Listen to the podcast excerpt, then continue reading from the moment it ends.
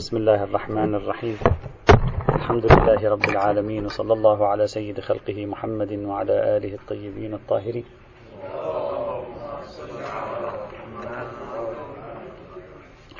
وصل بنا الحديث إلى ملحقات البحث في حكم الحيوان. قلنا ملحقات البحث في حكم الحيوان تقع في أربعة محاور أو أربعة ملحقات. الملحق الأول بيض الحيوان الملحق الثاني لبن الحيوان الملحق الثالث مخلفات الذبيحة والملحق الرابع العوارض الطارئة على الحيوان والتي توجب تحريمه بعد أن كان حلالا بالأصل. كان كلامنا في الملحق الأول وهو حكم بيض الحيوانات. قلنا الحديث عن حكم بيض الحيوانات ينقسم إلى ثلاثة أقسام. بيض الطيور بيض الأسماك وبيض حيوانات البر. بدأنا ببيض الطيور. قلنا في بيض الطيور عندنا مقامين للبحث المقام الأول قاعدة التبعية أو حكم بيض الطير الذي علم. حكمه عينا هذا البيض بيض أي طير هو. ثم بعد ذلك نريد أن نعرف حكم هذا البيض. تحدثنا عن هذه القاعدة قلنا حتى الآن لا دليل عليها. والأدلة الروائية التي ذكروها قليلة وتوجد مناقشات هم في متنها ودلالتها وهم في أسانيدها أيضا. الحالة الثانية قلنا الحكم بيض الطير الذي لا نعلم أي طير هو. لا ندري هل هذا البيض بيض طير حلال الأكل أو هو بيض طير حرام الأكل اللي هو حالة الاشتباه. قلنا المعيار هنا هو الشكل الهندسي للبيض. إذا كان مستوي يعني متشابه من جهة طرفيه فهذا معناه أنه حرام. إذا كان من أحد الطرفين يعني له رأس من الطرف الثاني مفرطح كما يقال في اللغة العربية يعني له انعطافة فيكون هذا حلالا ما هو الدليل على هذه القاعدة الهندسية هنا؟ يعني على هذا المعيار الهندسي هنا؟ عدة روايات. الرواية الأولى قلنا خبر محمد بن مسلم في من دخل أجمة وصلنا إلى الرواية الثانية. الرواية الثانية صحيحة عبد الله بن سنان أنه سأل أبا عبد الله عليه السلام عن بيض طير الماء. فقال ما كان منه مثل بيض الدجاج ما كان منه مثل بيض الدجاج يعني على خلقته فكل. يعني ما كان من بيوض طير الماء مثل بيض الدجاج يعني على خلقة بيض الدجاج على شكل بيض الدجاج فكله. يعني ما معنى على شكل بيض الدجاج؟ يعني من جهة له رأس من جهة ليس له رأس. طبعا هذا الحديث مطلق يعني ظاهره بيان العنوان الأولي أصلا. يعني ليس خاصا في حال الاشتباه. هو أصلا يسأله يقول ما حكم بيض طير الماء؟ لم يقل له رأيت بيضا ولم أعرف هذا البيض. هل هو بيض طير حلال أو هو بيض طير حرام؟ لم يسأله هكذا. قال أنا أسألك ما هو حكم بيض الطيور طيور الماء؟ طيور الماء بعضها حلال بعضها حرام. أعطاه قاعدة واحدة في كل طيور الماء. قال له بيوض طيور الماء لها حكم واحد والظاهر أنه بالعنوان الأولي لا في خصوص حال الاشتباه. هكذا ظاهرها سأله عن بيض طير الماء فقال ما كان منه مثل بيض الدجاج فكل. إذا هذه الرواية عمليا للوهلة الأولى تبطل قاعدة التبعية التي ادعيت. بعد البيض لا يتبع صاحبه البيض يتبع شكله. حتى لو علمت من هو صاحبه وعلمت الطير الذي هو منه. هكذا ظاهر إطلاق هذه الرواية. في المقام. إلا أن هذه الرواية التي فيها هذه الحيثية الإطلاقية فيها حيثية تقييدية جدا قوية وهي أنه ظاهر في بيض طير الماء فقط ولا يتكلم عن بيوض الطيور برمتها. وهذه أحكام الحلية والحرمة في موضوع المطعومات ليست أمرا مفهوما لأننا نعرف معياره أصلا. خاصة تركيبة المحرمات في الأطعمة والأشربة كثير منها لا نفهمه على ما هو المشهور بينهم. فإذا من جهة هذه الرواية فيها إطلاق تشمل حال الاشتباه وغير حال الاشتباه. من جهة هذه الرواية فيها تضييق تشمل خصوص طيور الماء يعني بيوض طيور الماء. لا تتكلم عن بيوض الطيور غير المائية. وقد رأينا سابقا أن طير الماء كان دائما أحيانا تكون له أحكام خاصة إذا تذكرون مر معنا شيء من ذلك فلعل هذا حكم خاص بطير الماء. فإذا حتى ننتهي من هاتين المشكلتين يعني جهة الإطلاق. وجهة التضييق. لابد أن نضم هذه الرواية إلى سائر روايات الباب حتى نفسر الروايات معا في إطار تكون قرينة على بعضها بعضا في هذا السياق. أضف إلى ذلك. لأن طبيعة الأحكام صعبة. لا نفهم الملاكات في هذه ولا ولا حتى نتلمس وجه. وطبيعة تركيب مثلا استوى يعني إذا حاولنا أن نرجع إلى العلوم طبعا في فرضية بعدين سنتكلم عنها أنه هل ممكن أهل البيت بحسب علوم زمانهم فيما يضر وينفع. أجروا هذه الأحكام إذا تذكرون مرة معنا قبل أيام نص لابن الأثير لعله أنا نسيت الآن. يقول الإمام علي كره كذا وكذا وكرهه لأن الأطباء يقولون عنه كذا وكذا فلم يكرهه كراهة تحريم بل كرهه من باب أنه مضر عند الأطباء. فهل أن بعض هذه التحريمات أو جميعها يمكن أن يرجع إلى ثقافة عصرهم العلمية؟ في أن هذا الحيوان مضر أو ليس بمضر أو لا. هذه فرضية فيما بعد قد نتعرض لها. لكن حتى الآن تبدو تركيبة المحرمات في باب الأطعمة والأشربة غير مفهومة. ما نعرفها. يعني تبدو غريبة عن أذهاننا العرفية والعقلية حتى ندخل في تنقيحها واستخراج مناطاتها طيب يوجد أيضا خصوصية في هذه الرواية. لا بد نتوقف عندها. الرواية ماذا قالت؟ ما كان منه مثل مثل بيض الدجاج يعني على خلقته فكل. هذه يعني على خلقته من من؟ خلقته يعني على شكله. من من؟ هذه ممكن تكون من الإمام لكن في احتمال كبير أن تكون من من الرواة لأنه لم يقل أعني على خلقته وإنما قال يعني على خلقته يعني الإمام يعني على خلقته. يعني الذي يتكلم يقول يعني أي الإمام لما قال ذلك يعني على خلقته. وبالتالي لا نستطيع أن نتأكد من نسبة هذا الشرح للإمام. طيب إذا حذفنا هذا الشرح تصبح الجملة هكذا. ما كان منه مثل بيض الدجاج فكل. وهذه مبهمة. لأن ممكن يقصد مثل بيض الدجاج في شكله وخلقته وممكن يقصد مثل بيض الدجاج في حجمه. يعني البيوض الكبيرة من بيوض طيور الماء لا تجوز. البيوض الصغيرة تجوز التي تكون بحجم بيض الدجاج. محتمل. وبالتالي تكون الرواية مجملة بحاجة إلى أن نذهب إلى سائر الروايات في الباب حتى نضمها إلى بعضها بعضا ويرتفع مثل هذه الإجمالات. نتكلم الآن عن الرواية في حد نفسها. والرواية كما قلت من حيث الإسناد لا إشكال فيها. فإذا هذه الرواية على أي حال في طير الماء على الأقل تعطي شيئا قريبا مما أعطته الرواية السابقة. الرواية الثالثة. خبر أبي الخطاب. قال سألته وفي نسخة سألت أبا عبد الله عليه السلام عن رجل يدخل الأجمة. كل الأسئلة في الأجمة تقريبا هنا الآن سترون. في الأجمة. معروف. فيجد فيها بيضا مختلفا. لا يدري بيض ما هو. أبيض ما يكره من الطير أو يستحب. فقال إن فيه علما لا يخفى. يعني فيه علامة لا تخفى. واضحة. بينة. ما هي؟ انظر إلى كل بيضة. تعرف رأسها من أسفلها؟ فكل يعني مختلف الشكل. وما يستوي في ذلك فدعه. هذه الرواية توافق الروايات المتقدمة في أن العبرة بالشكل. إذا كان الشكلين لا تعرف الرأس من الأسفل مثل بعض. ممكن هذا يصير رأس وممكن هذا يصير رأس. فهذه لا تجوز. إذا كان لا رأسه واضح. أسفله مفرطح. يعني قريب من أن يكون ثابتا ليس آه، فيه رأس فهذا حلال الرواية واضحة حينئذ. وتتكلم الرواية في مورد الاشتباه لأنه يسأله لا يدري بيض ما هو. فإذا الرواية الصريحة في أنها في مورد الاشتباه. هذا أولا. بل يظهر من الراوي أنه مركوز في ذهنه أن ثمة بيض حلال وبيض حرام. وكأن البيض الحلال تابع لنوع الطائر والبيض الحرام هم تابع لنوع الطائر.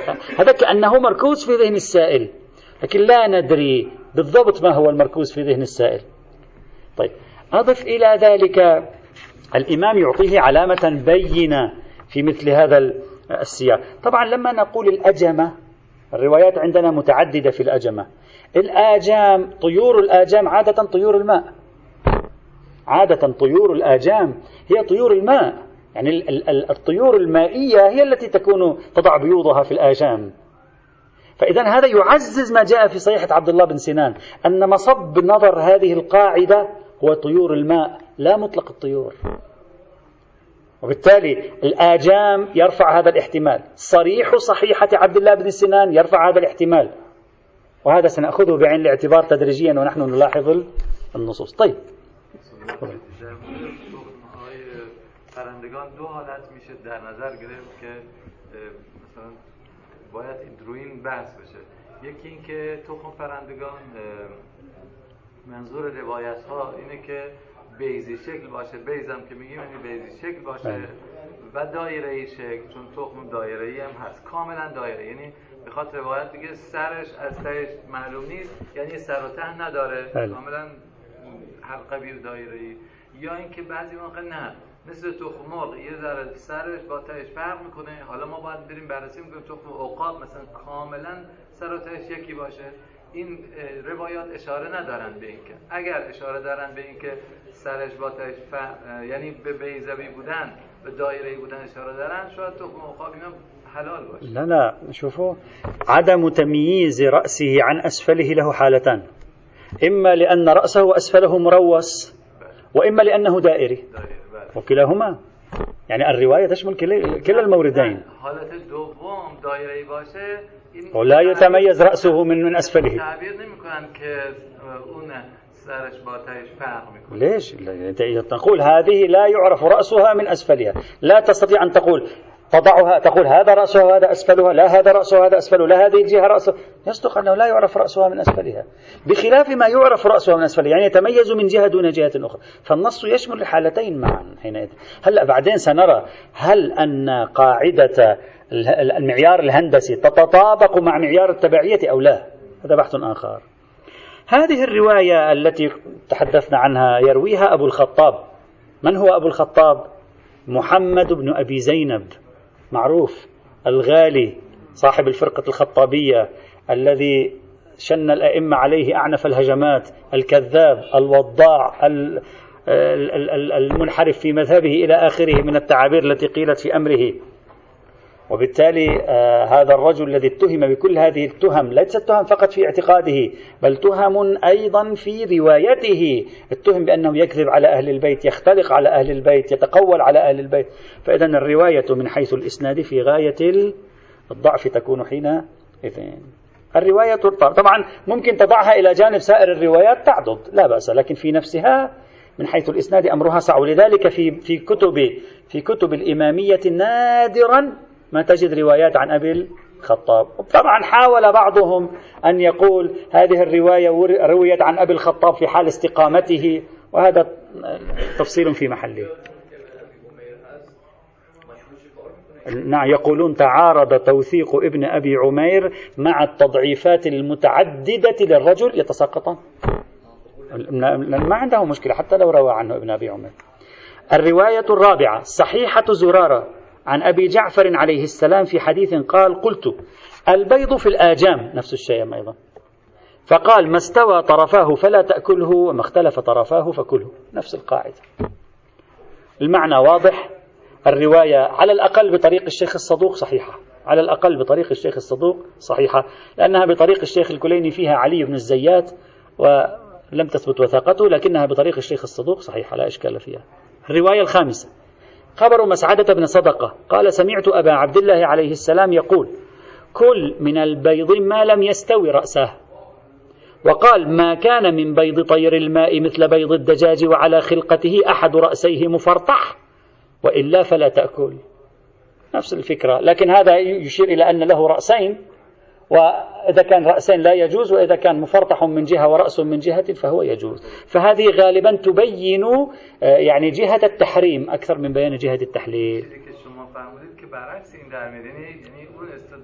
هذه الرواية فقط ظاهرها أنه له رأس وله جهة مفرطحة لكن إطلاق سائر الروايات ما استوى طرفاه فلا تأكله مطلقة.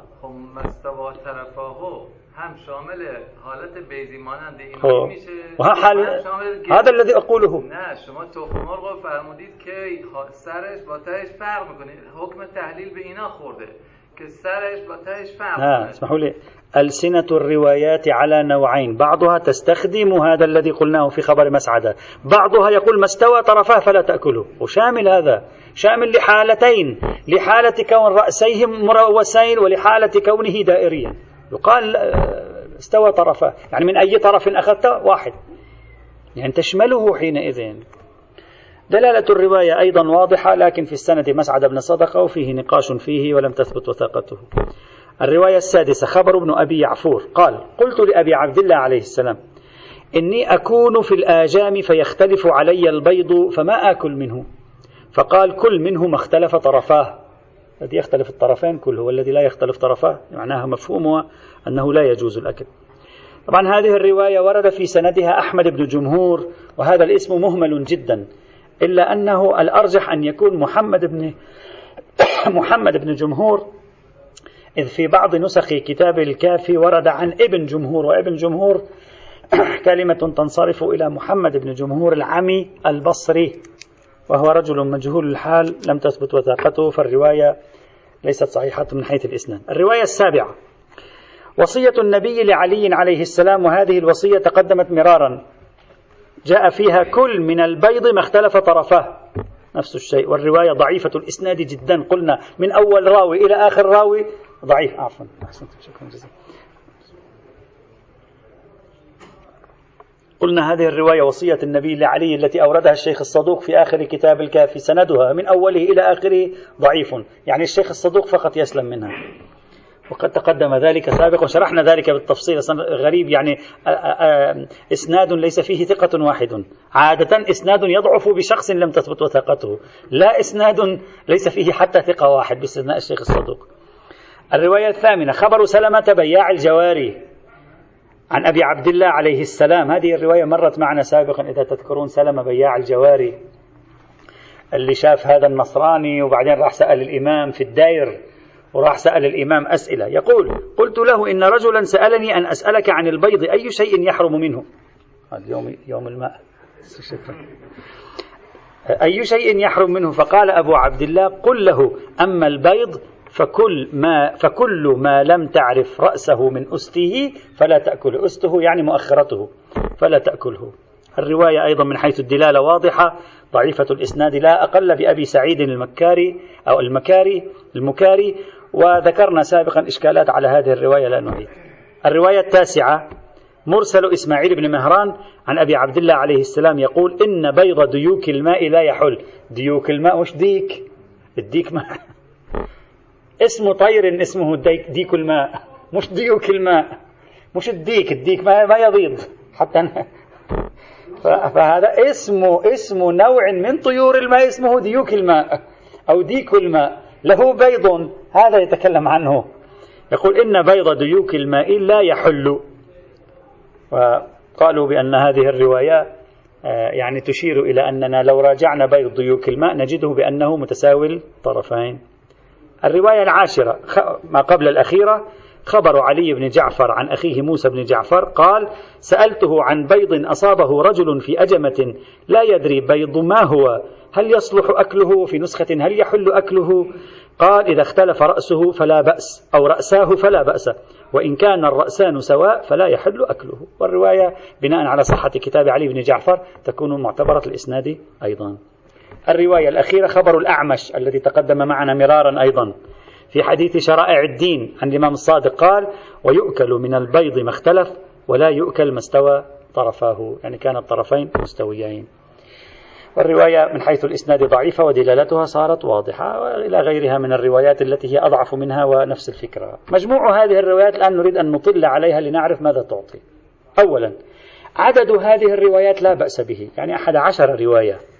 وفيها ما هو صحيح من حيث الإسناد مثل صحيحة عبد الله بن سنان هي الرواية الثانية وصحيحة زرارة التي هي الرواية الرابعة وغيرها أيضا على أكثر من مبنى رجالي. هذا أولا. ثانيا بعض هذه الروايات مورده طير الماء. بعضها مطلق الطير. أي طير؟ ما في تخصيص. يعني تتكلم عن الطيور. طيب.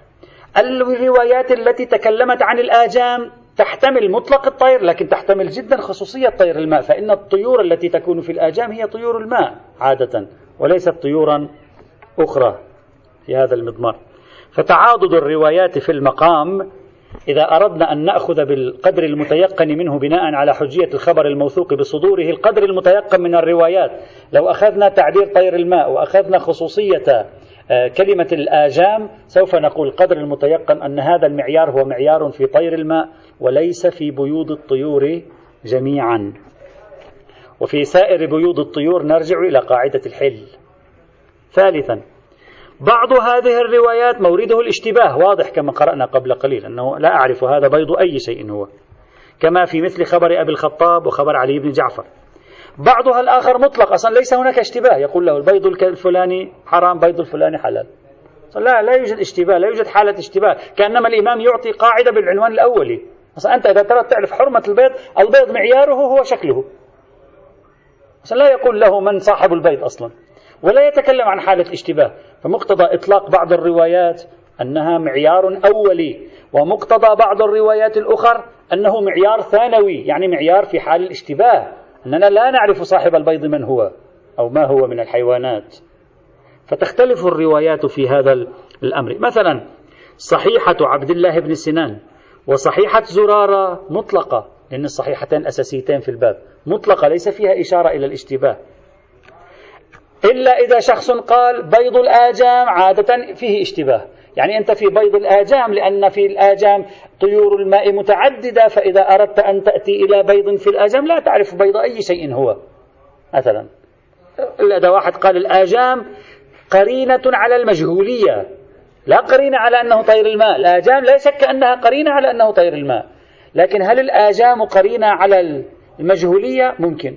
لأن في بعض الروايات الأخرى يقول له أرى بيوضا في الآجام لا أعرف بيوض أي شيء هو. يعني كأنما الآجام محل البيوض المتنوعة لطيور متنوعة. فمن الطبيعي عادة أنني إذا رأيت بيضا في الآجام لا أعرف أي بيض هو. فيكون السؤال في مورد الاشتباه في مثل هذه الحال. خب. چه حالت منفصل نیست که ما فکر کنیم که این حکم اولی رو داره میگه. ما فهمت قصدكم يعني مثلا فرمودید شما فرمودید گاهی موقع در معیار اولی گاهی آه معيار اولي مقصودنا بالمعيار الاولي يعني في غير حال الاشتباه يعني البيض في حكمه الاولي كل بيض تساوى طرفه فهو حرام. كل بيض اختلف طرفه فهو حلال. بيض النسر تساوى طرفاه حرام. اختلف طرفاه بيض النسر حلال. هذا معناه أنه معيار أولي. بعد لا ننظر إلى خصوصية صاحب البيض إلى الطير نفسه. ننظر إلى البيض نفسه. أما إذا قلنا هو معيار ثانوي يعني الأصل أن بيض حلال الأكل حلال وبيض حرام الأكل حرام. لكن لما لا نعرفه نرجع إلى خصوصية الشكل الهندسي. هذا معنى العنوان الثانوي. هذا بناء على من يقول بقاعدة التبعية يمكنه أن يطرح هنا العنوان الثانوي. أما من يقول لا قاعدة التبعية أصلا عندي ليست ثابتة. في مثل هذه الحال. إذا الروايات هنا على نوعين. بعض الروايات مطلق يعطي قاعدة أولية. بعض الروايات خاص بحال الاشتباه. بل يمكن أن ندرج روايات الآجام على أنها روايات مندرجة في حال الاشتباه. كذلك خبر مسعد بن صدقة خبر الوصية لعلي خبر سلمة بياع الجواري خبر الأعمش. هذه روايات خاصة بمورد الاشتباه. لا تقول فقط أنا في مورد الاشتباه حكمي لكن هي لم تتكلم إلا عن مورد الاشتباه. لا نستطيع أن نأخذ منها تعميما في مثل هذه الحال. وبناء عليه ممكن شخص يقول أنا أتمسك بالروايات المطلقة ولا تعارضها الروايات المقيدة. لماذا؟ لأن الروايات المطلقة تقول معيار حلية البيض شكله. الروايات التي قيدت بحال الاشتباه ليس لها مفهوم. ما هو إذا كان معيار حلية البيض وحرمته هو الشكل فهذا المعيار موجود سواء كنت أنت عالم بصاحب البيض أو لست بعالم. فلا تعارض بين المجموعة الأولى الدالة على معيارية الشكل مطلقا وبين المجموعة الثانية الدالة على معيارية الشكل في حال الاشتباه. إذا الثانية لا مفهوم لها. وإنما وردت في مورد الاشتباه وفرق بينهما كما هو واضح. فلا يبعد حينئذ أن يقول الشخص أن هذا معيار أولي في جميع البيوض في مثل هذه الحال إلا إذا قال أنا من مجموع الروايات يحصل لي القدر المتيقن مورد الاشتباه غيره لا أستطيع أن أجزم به في مثل هذه الحال. وبناء عليه قاعدة التبعية الآن نأتي إلى بيض الطيور. بيض الطيور على مستوى الحكم الأولي أي قاعدة التبعية لم تثبت بدليل. هذا أولا. نأتي إلى مورد قاعدة المعيار الهندسي. قاعدة المعيار الهندسي إن قلنا بأنها قاعدة أولية فإذا يكون حكم البيض أوليا. هو شكله وليس تبعيته لحيوانه. فقد يكون بيض حيوان حرام حلالا. وقد يكون بيض حيوان حلال حراما لأن المعيار هو الشكل الهندسي فقط. وأما إذا قلت لي المعيار الهندسي فقط هو معيار في حال الاشتباه فنقول هو معيار في حال الاشتباه. أما في غير حال الاشتباه فنعلم في الجملة أنه يوجد محرم ومحلل لا نعرف ما هو لأن قاعدة التبعية لم تثبت. وعليه نقول هذا هذا حكم بيض الطيور. هذا القسم لو إذا عندنا البيض ينقسم إلى ثلاث أقسام بيض الطيور. بيض الأسماك بيض حيوان البر. بيض الطيور انتهى. الآن بيض الأسماك. القول في بيض الأسماك الفقهاء اختلفوا فيه على قولين. القول الأول قالوا المرجع في بيض السمك هو الصفات.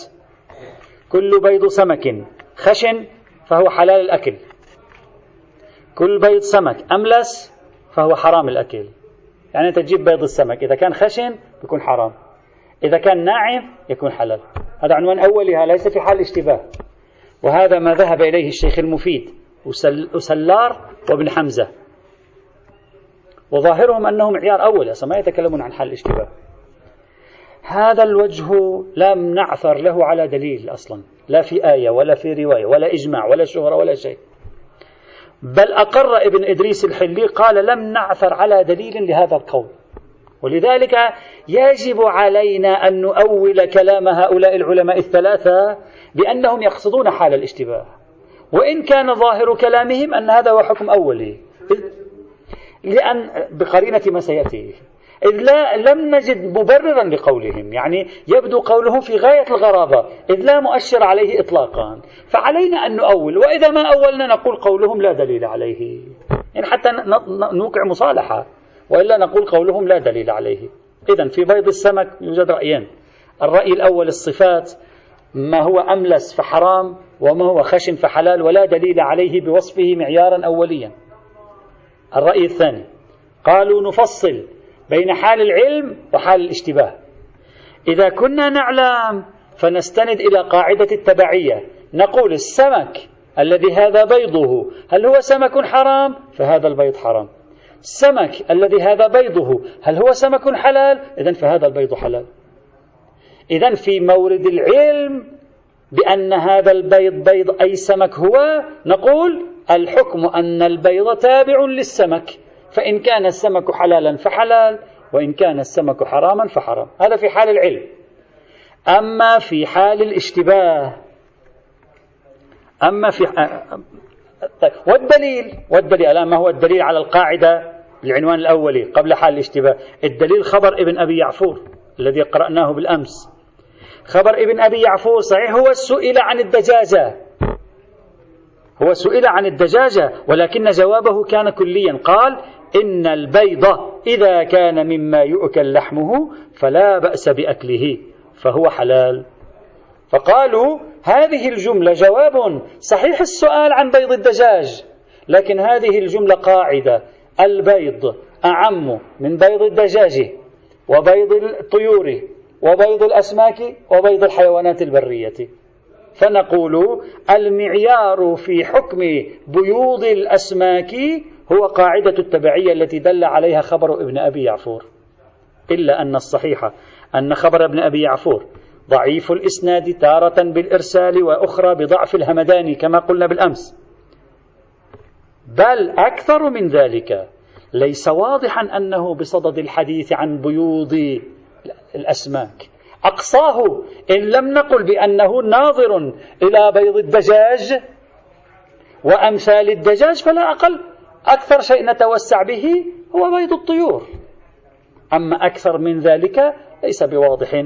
في مثل هذه الحال. فإذا هذا الخبر ضعيف الإسناد لا يعتمد عليه فلا يوجد عندنا دليل على قاعدة التبعية في باب بيوض السمك. طيب هذا فيما إذا علم هذا البيض بيض ما هو. إذا اشتبه قالوا إذا اشتبه في مثل هذه الحال ننظر في شكل البيض. ننظر في طبيعة البيض. إن كان خشنا فيجوز أكله. إن كان أملس ناعما فلا يجوز أكله. يعني صار عندنا رأيين في موضوع بيوض السمك. الرأي الأول يقول مطلقا بيوض السمك معيارها الخشونة والنعومة ولا دليل عليه. الرأي الثاني بيوض الأسماك تارة نعلم أي سمك هي وأخرى لا نعلم. إذا علمنا فتتبع السمكة لخبر ابن أبي يعفور الضعيف الإسناد. وإن لم نعلم نتبع حينئذ الصفات. نقول إن كان خشنا فحلال وإن كان أملس ناعما فحرام. الشيخ النجفي صاحب الجواهر قال الحق أنني لم أعثر على دليل لهذا الكلام؟ حتى في الاشتباه قال الحق أنني لم أعثر على دليل لهذا الكلام. ولهذا جمهور متأخري المتأخرين من الفقهاء لم يقبلوا بهذا المعيار. قالوا هذا المعيار أصلا ليس بزر. ما عندنا في السمك في بيض السمك معيار الخشونة ومعيار النعومة. لا في حال الاشتباه ولا في غير حال الاشتباه.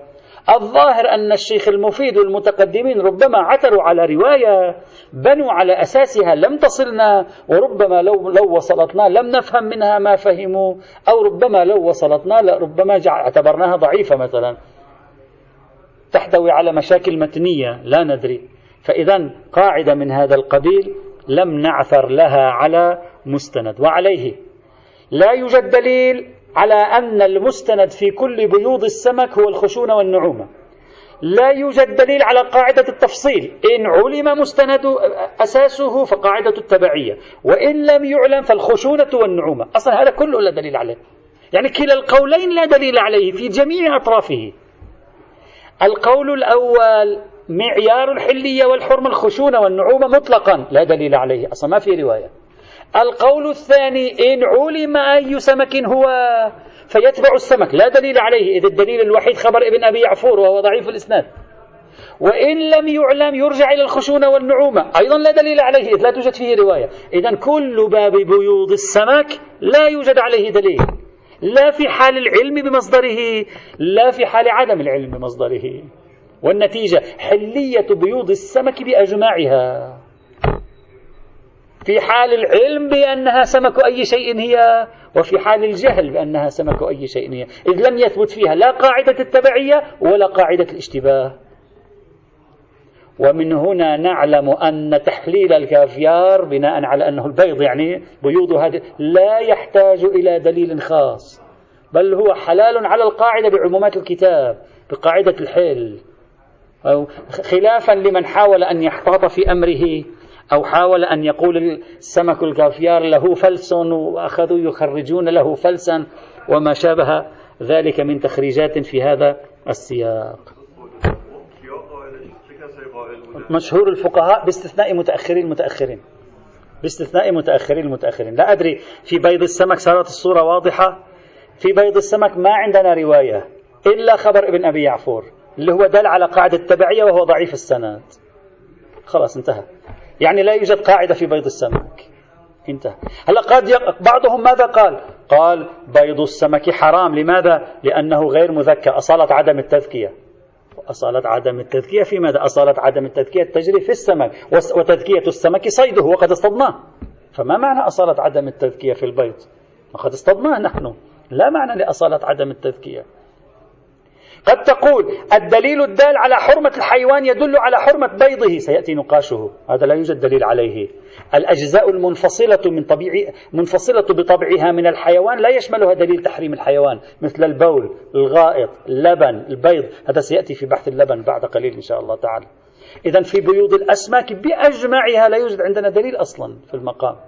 ولذلك الأصح أن يقال كلها حلال بلا حرمة وبلا كراهة بلا فرق بين أنواع السمك وبلا فرق بين أشكال وملمس البيض نفسه. على ما هو الصحيح. والعلم عند الله.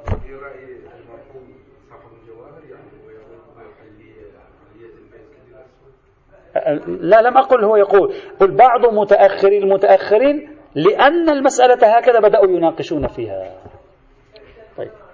إذا صار عندنا بيض الطيور. تكلمنا عنه تارة في قاعدة التبعية وأخرى في الشكل الهندسي. بيض الأسماك تارة بالمعيار الملمسي إذا صح التعبير وأخرى التفصيل بين حال العلم وحال الاشتباه. وقلنا في بيض الأسماك لا دليل على الحرمة البتة. القسم الثالث من البيوض بيوض حيوانات البر. حيوانات البرية بعض الحيوانات البرية التي تبيض لا هي طيور ولا هي من الأسماك. ما حكمها؟ لا يوجد دليل على حرمتها. في أي شيء لا حتى رواية واحدة ما عندنا دليل. ليس هناك إلا دليل واحد وهو أن تقول حرمة الحيوان دليل على حرمة كل ما يأتي منه. وهذا سنناقشه إن شاء الله تعالى. أصلا أدلة حرمة الحيوان لا تشمل ما ينفصل منه بشكل تلقائي بل هي خاصة بما هو ثابت من أجزائه كاللحم والعظم. وهذا هم قالوه. هم قالوا ذلك أيضا كما سوف يأتي إن شاء الله تعالى. فإذا كل حيوانات البر مما يبيض بيوضه حلال. لكن تأكل البيض قبل ما يصير البيض حيوانا بس بعد يصير حيوان صار حيوان بعد ما تستطيع. وعليه. ففي جميع أنواع البيوض الحق والإنصاف أن الصحيح هو حليتها. نعم في بيوض الطير لا يبعد أن يكون القدر المتيقن هو معيارية آه، الشكل الهندسي حينئذ. بناء على حرمة الطيور. البري نعم البر هذا ليس ملحقا بالأسماك والحيوانات المائية.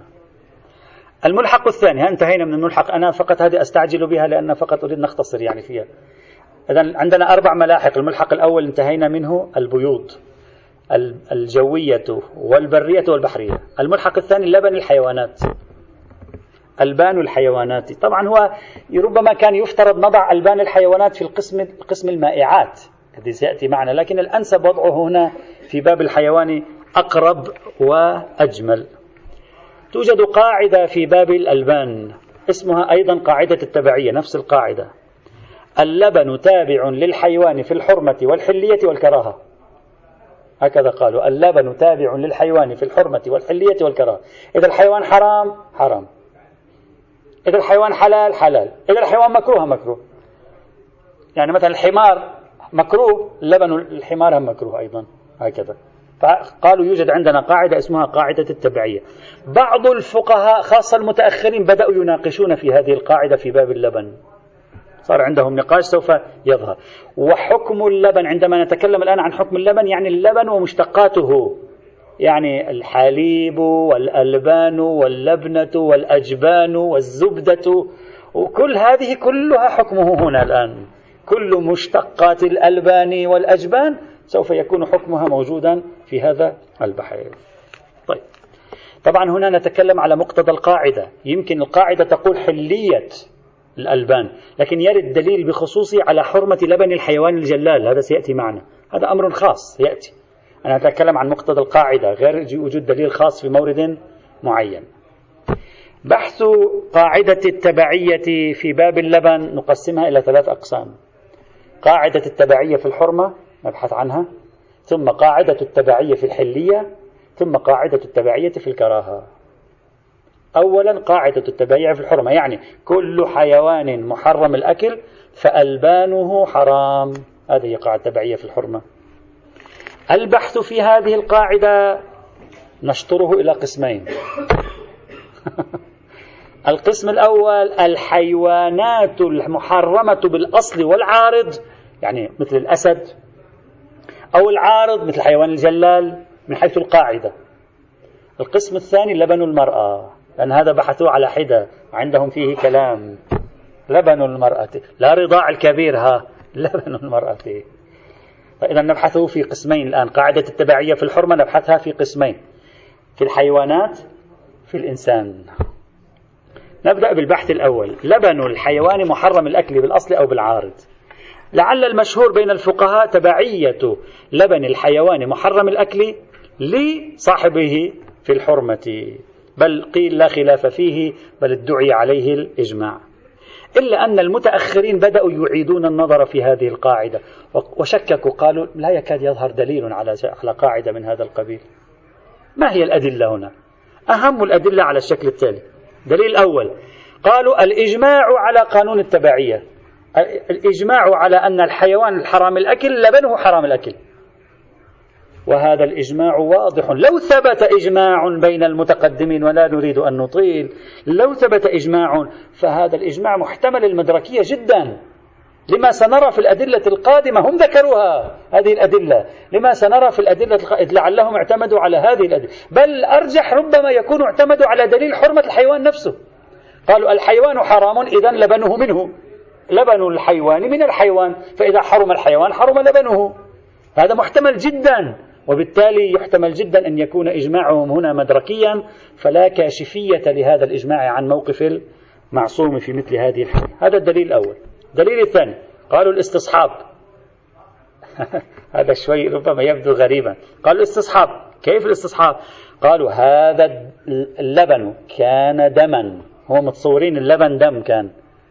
هذا اللبن كان دما فكان حرام. فنشك الآن بعد أن صار لبنا هل يجوز أو لا؟ نستصحب الحرمة. هم كانوا متصورين أن اللبن كأنما يأتي من الدم. هو اللبن غدد هي لا علاقة لها بالدم. الدم في كل الجسم. هي غدد في الحيوان. كما هو عند الإنسان. غدد هي التي تقوم بإفراز شيء من هذا القبيل. ليس الدم. يؤخذ من الشرايين ويصبح هو مثلا. وليس دما بالمعنى الدقيق للكلمة. نعم نعم. هذا الدليل أشار إليه صاحب الرياض أيضا. الآن يعني أشاروا إليه. طبعا ناقشوه.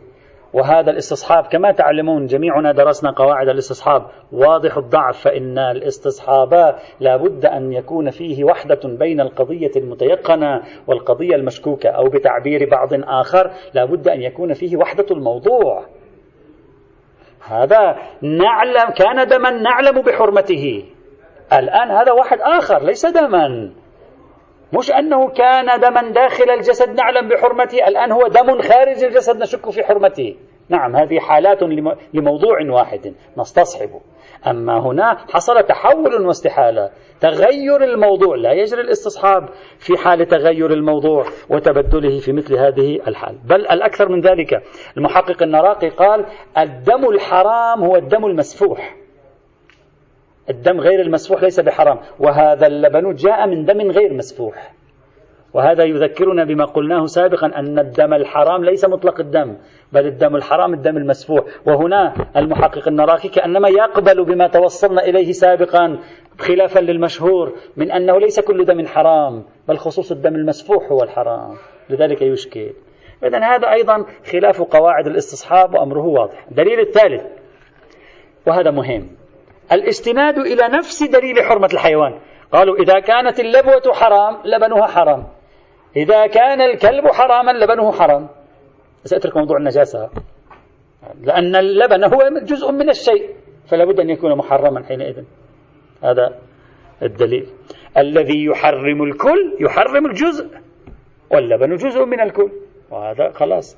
يثبت التحريم. وهذا الدليل الذي أشرت إليه بالأمس. قلت سيأتي دليل يصلح أن يثبت قاعدة التبعية بلا حاجة لدليل خاص على قاعدة التبعية. في البيوض وفي الألبان أيضا يثبت قاعدة التبعية أصلا بلا حاجة إلى رواية خاصة في باب التبعية يثبتها. لكن هذا الدليل لم يوافقوا عليه صبوا عليه انتقادات. قالوا هذا لا ليس بدليل لا لم يثبت. الدليل الدال على حرمة الشيء منصرف إلى العين إلى الشيء الثابت فيه لا إلى الأشياء التي تخرج بطبعها منه. هذا منصرف عنه قالوا. لا تشمل. بل قالوا عد اللبن جزء من الحيوان ليس صحيحا. اللبن ليس جزءا من الحيوان ليس عضوا من أعضاء الحيوان ليس جزءا من أجزائه. اللبن إفراز من جسد الحيوان يخرج. يعني يكون الحيوان ظرفا له قبل أن يخرج. لا يقال هو جزء منه. لا يقال إذا شربت اللبن أنا آكل الأسد. لا يقال أنا آكل جزءا منه. لا لا يقال. هذا من إفرازه الذي يخرج منه. فلم يقبلوا بذلك. وقالوا لا تلازم أيضا. قد تقول لي في ملازمة. لا ملازمة. قد يكون هذا حرام وقد يكون هذا حلال في هذه المسألة.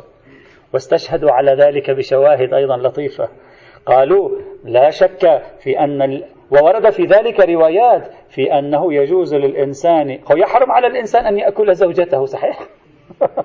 لكن يجوز أن يعني يأخذ لعابها في فمه لعاب لسانها في فمه ويجوز للإنسان أيضا أن يلحس عرقه. وهذا من إفرازات جسده. ولا يقول العرف إن تحريم جسد الإنسان دال على تحريم عرق الإنسان.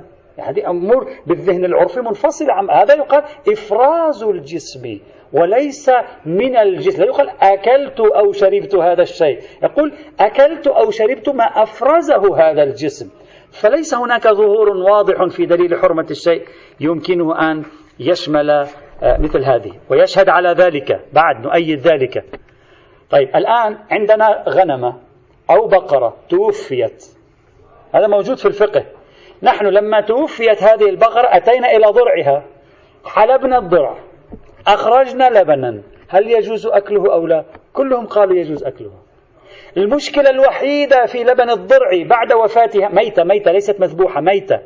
المشكلة الوحيدة قالوا ما هي؟ أن لا يمس اللبن ها أجزاءها الخارجية. حتى تنجس لأن النجاسة لا تنتقل في الباطن تنتقل في الظاهر. فالنقطة الظاهرية من ضرعها لا ينبغي أن يم... يفترض أن لا يمس. إذا استطاع أن يسويها لا بأس. وهذا ما معنى؟ معنى أن تحريم الميتة لا يفهم منه تحريم اللبن وإنما ينصرف إلى العظام وإلى اللحم وإلى الأجزاء الأساسية في الجسم. لا إلى إفرازات الجسم في مثل هذه الحال أيضا.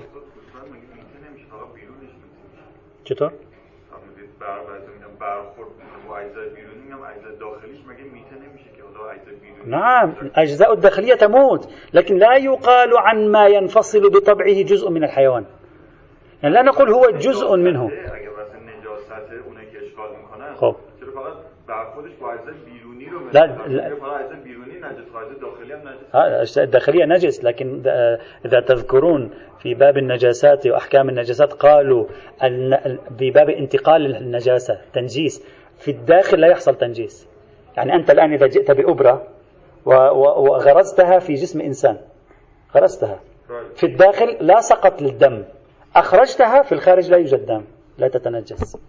وهذا مبحوث في كتاب الطهارة والنجاسة. في البواطن لا انتقال للنجاسات فيها. نعم مثل أي نجاسة أخرى. مثل أي نجاسة أخرى. وبناء عليه لا يحصل اطمئنان بظهور الأدلة في الشمول لمطلق أجزاء الشيء أو ما فيه من غير ما هو جزء ثابت منه كالعرق اللعاب البول الغائط اللبن إلى آخره. لذلك نقول هذا الدليل الكلي ليس جليا وإن كان التفاتة لطيفة إلا أنه ليس جليا. الدليل الرابع والأخير. الاعتماد على النص. وليس إلا رواية واحدة فقط. ما في عندنا إلا رواية هنا. في باب قاعدة تبعية اللبن للحيوان المحرم في الحرمة. وهي رواية داود بن فرقد. قال سألت أبا عبد الله عن الشاة والبقرة. مرت معنا بالأمس. ربما درت اللبن من غير أن يضربها الفحل. والدجاجة ربما باضت من غير أن يركبها الديك. قال كل هذا حلال طيب. كل شيء يؤكل لحمه. فجميع ما كان منه من لبن أو بيض أو إنفحة فكل هذا حلال طيب. مفهومه كل ما كان محرم فكل ما يكون منه حرام خبيث من لبن أو بيض أو إنفحة. وهذه الرواية تثبت حينئذ حرمة اللبن الذي بمفهومها حرمة اللبن الذي يكون من حيوان محرم. إلا أننا سابقا ناقشنا في هذه الرواية وقلنا بأنها ضعيفة من حيث الإسناد بل ناقشنا فيها من حيث الدلالة أيضا وقلنا بأن مفهومها لا يعطي موجبة كلية آه، كما بينا سابقا. وعليه لم يسلم أي دليل يثبت قاعدة التبعية في اللبن في باب الحرمة. والنتيجة كل ألبان الحيوانات المحرمة لا دليل على حرمتها فالأصل فيها الحلية فنرجع إلى قاعدة الحل وإلا نرجع إلى أصالة البراءة. إلا ما خرج بالدليل مثل ألبان الحيوانات الجلالة. هذه خرجت بدليل لأن ورد فيها نصوص خاصة. فإذا الألبان لا لم يثبت فيها قاعدة التبعية في الحرمة. فيما يتعلق بالحيوان. الآن لبن الإنسان الذي قالوا لبن المرأة حرام إلا للصبي. وسيأتي إن شاء الله تعالى والحمد لله رب العالمين.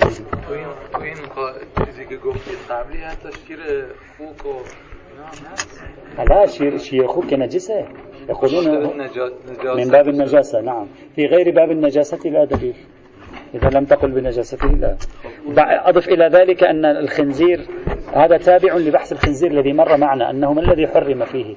هل كل أجزائه حرمات وكل ما فيه لكن عادة بناؤهم هم على آه، بحث النجاسة وليس على بحث آه، الحرمة والحلية.